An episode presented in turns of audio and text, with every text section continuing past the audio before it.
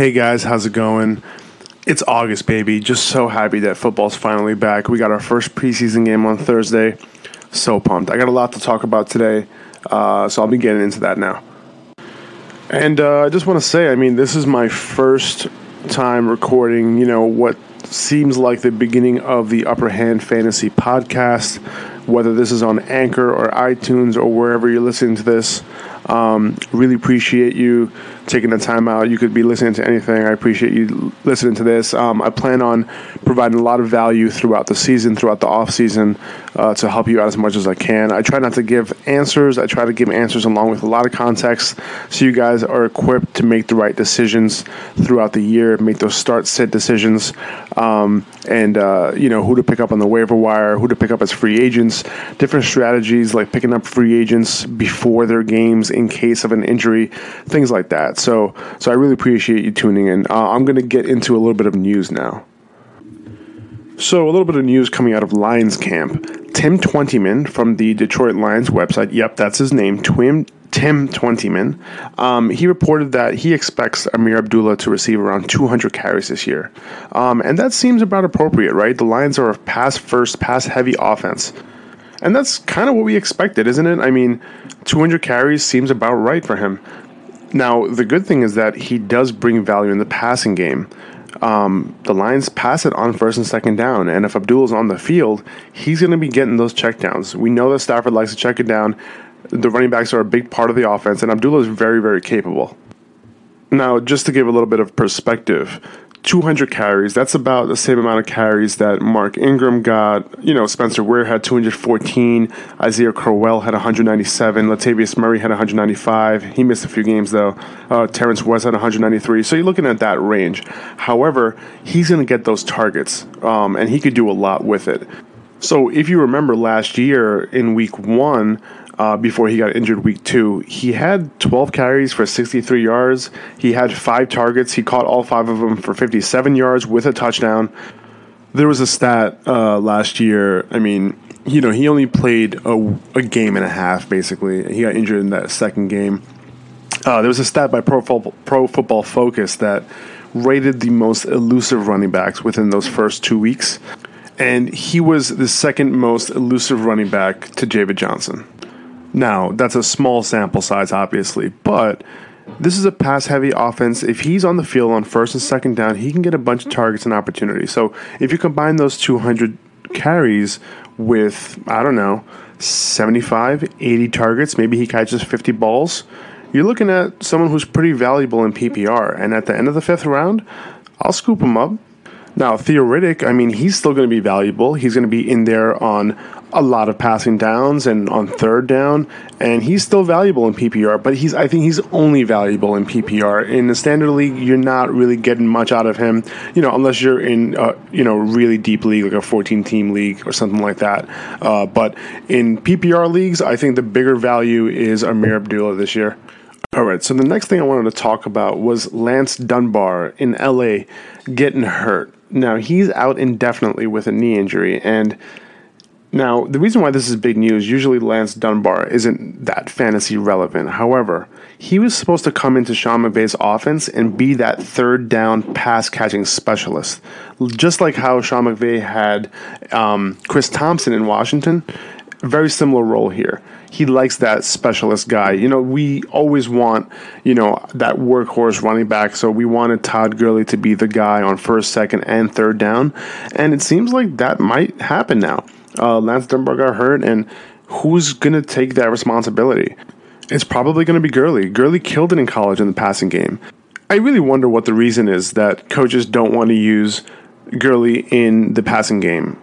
Jeff Fisher didn't want to use it, but I just thought, you know, hey, it's Jeff Fisher he does weird things. Um, Sean McVay now doesn't want to use him either, but I don't think he's going to have a choice. I think throughout camp, throughout preseason, Gurley's going to prove that he could take that role.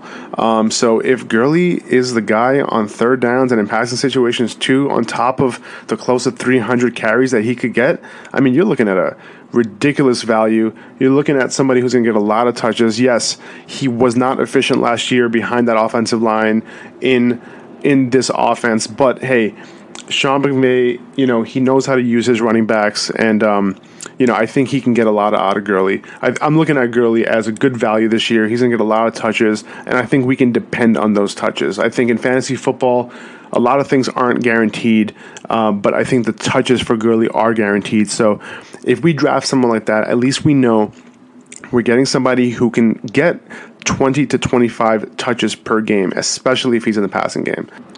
He's the last real workhorse being drafted. In PPR leagues, he's being drafted 209 according to Fantasy Football Calculator.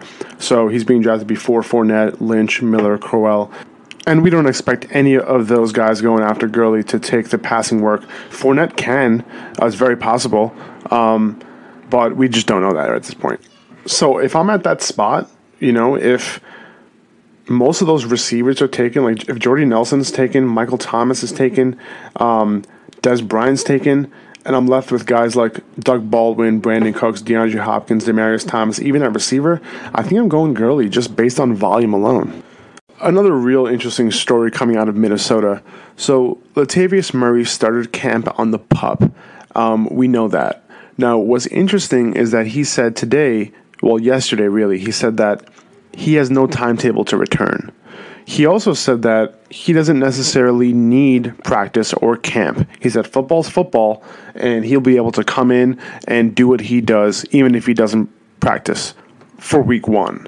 Now, Mike Zimmer disagreed with that, and he said, and I quote, he's a smart guy. And then he proceeded to say he needed to get to practice. He needed to get to camp. Now, another interesting thing is that Dalvin Cook, Mike Zimmer said that Dalvin Cook is impressing his teammates on the field. He's doing a good job in camp. He could take this job. And even though they signed Murray to a pretty decent sized contract, Murray needs to see the field before he can really have a role in this team. Murray even said that he doesn't know his role on this team. So that's not a good sign going into camp. The first preseason game is this week, and he doesn't know his role in the team, and he can't see the field that's not a good sign. Cook can take this job. Now, eventually, will it be a committee? Sure.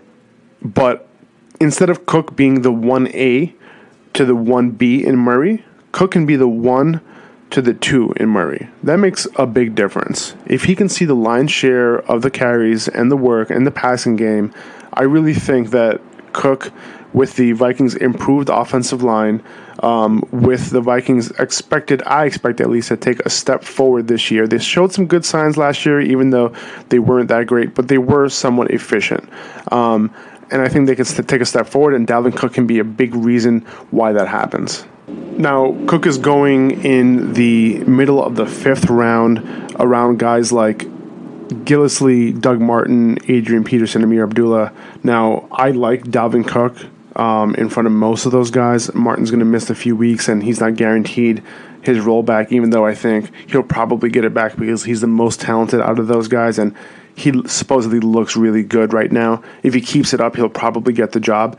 I think the GM is just trying to light a fire under him. Um, you, you know, to balance out what the GM said a few weeks ago, basically saying like he looks like his old self, um, meaning that you know he's looking he's looking really good. Um, but anyway, so I like him more than Martin.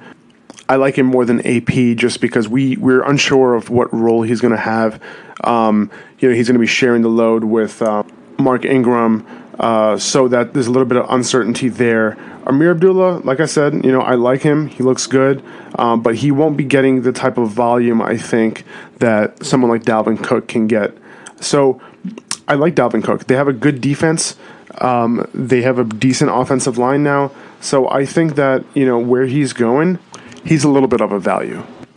So another thing that's coming out of Redskins camp here. So Jordan Reed, he's visiting a specialist for his toe.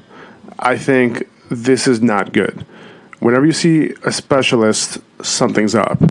And we know Jordan Reed's history, right? He has a hard time staying on the field. He's a little bit of an injury prone guy. Um, and we can't draft him at this point. If your draft is today, I wouldn't draft Jordan Reed. Maybe if he drops tremendously, but he's going at the end of the fourth round right now. He's still not a value at that point with this injury. Now, if it turns out that his toe is completely fine, end of the fourth round is a really good value. I would love drafting him there because he creates a real differentiation at a position that most people wouldn't have an elite option in. That makes a difference on a week to week basis. However, with this injury, I'm staying away.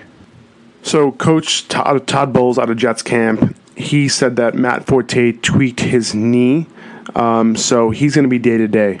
What does that do for Bilal Powell?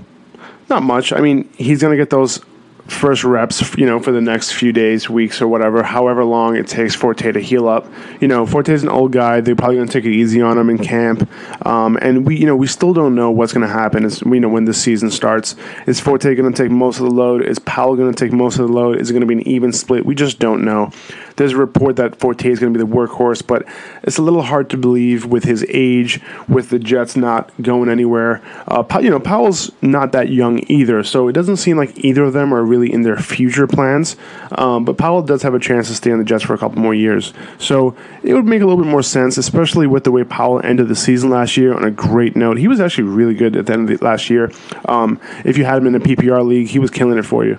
Um, but Powell's somebody who can do a little bit of everything. He can run it in the middle. He can run it on the outside. He can catch the ball. Um, so if this injury lingers, uh, Powell will be a draft day value. Um, but I don't think that either of these guys are going to have extreme value unless the other one goes down. I'm kind of staying away from this backfield for the most part. So a little bit of news out of Colts camp. Andrew is a report um, from CBS, Jason La Canfora, he said that he's heard rumblings of Andrew Luck being placed on the pup to start the year. And what that means is that he would miss the first six weeks automatically. Now, that's not confirmed. And the GM even came out later that day and said that he will not be placed on the pup to start the year and he is on track to start week one, but we still don't know that for sure. He has started throwing, but he hasn't started really doing much in camp. So we have to wait and see. If I'm drafting today, I'm not drafting Donte Moncrief or T.Y. Hilton because the risk is really big with Andrew Luck. Now, we've seen injuries with him linger throughout the season, and that's proved pretty bad for his, his receivers. T.Y. Hilton kind of held it down a little bit, but for the most part, I can't draft those guys where they're being drafted right now we really have to wait and see on Luck to see how he's doing. He has to get you know some good work in. If he's starting week one and they say he's hundred percent, sure, I'll be I'll be all in on on Hilton and and Moncrief. But as of right now, can't do it. Interesting development out of Bengals camp that I haven't actually realized, but this has been out for a couple days. Gio Bernard was a full participant in Bengals camp. He's back. Um, he tore his ACL in November, but and there was reports early on in the offseason that he might miss a couple games. And for me, that was like a clear indication that Joe Mixon would be the guy to easily come and take the job, um, especially if you know Hill has been pretty ineffective the last couple years, um, and Mixon can come in, take over that job, take, take over the passing work from Gio. If he was missing work, he would take a little bit longer to come back and in, be integrated into the offense. So I thought it was Mixon's job, but now if Gio's back, and on top of that, he looked good too. Um, people are raving about him in camp. So Mixon's being drafted beginning of the fourth round that's just way too high for me. In PPR, I I rather even take someone like Danny Woodhead just because I know what kind of value he brings. There's just way too much wide receiver value at that point. You know, you have Alshon, you have Jarvis Landry, you have Davante Adams, Martavis Bryant, Michael Crabtree, um, you have Allen Robinson, even in that in that range. Sammy Watkins a little higher. So you know there are a bunch of other proven options that can get it done, and we know that there's some elite talent there as well in Sammy Watkins, potential elite if he doesn't get hurt, obviously, but. I just can't draft Joe Mixon at that spot. I would expect his his draft, uh, his ADP to go down a little bit. You know, with this news that Gio's available and, and all good. And not only that, but Jeremy Hill can come in and take those goal line touches. He's had nine touchdowns, 11 touchdowns, nine touchdowns the last three years. So he gets it done at the goal line. So I don't see Mixon having much value. If Gio's there to take some passing work away, Hill is there to take the goal line carries away, I, I don't see much value in Mixon, especially where he's drafted, drafted out. He's being way overdrafted right now. Next year, maybe the year after that, I mean, probably next year, but we can't expect Mixon to come in and just take over this backfield. Um, you know, if he was being drafted in the sixth, seventh, eighth round, I mean, you know, we could see um, value there. But right now, this year, it doesn't seem like he's going to get the lion's share of the work. So, as I was recording this, uh, there was an article on ESPN from ESPN staff writer Alden Gonzalez uh, who reported about Sean McVay actually talking about Todd Gurley as a receiver. Basically, McVay saying like he's very talented and he could definitely see increased reps in the passing game. Um, and basically, his idea is just to not wear him out throughout the season. That's the reason why he wants that third down passing specialist, um, just to give Gurley some breaks. But it seems like he's going to give him a chance at this point. All right, thanks, guys. That's it for today. I'm going to wrap this up now. See you guys tomorrow.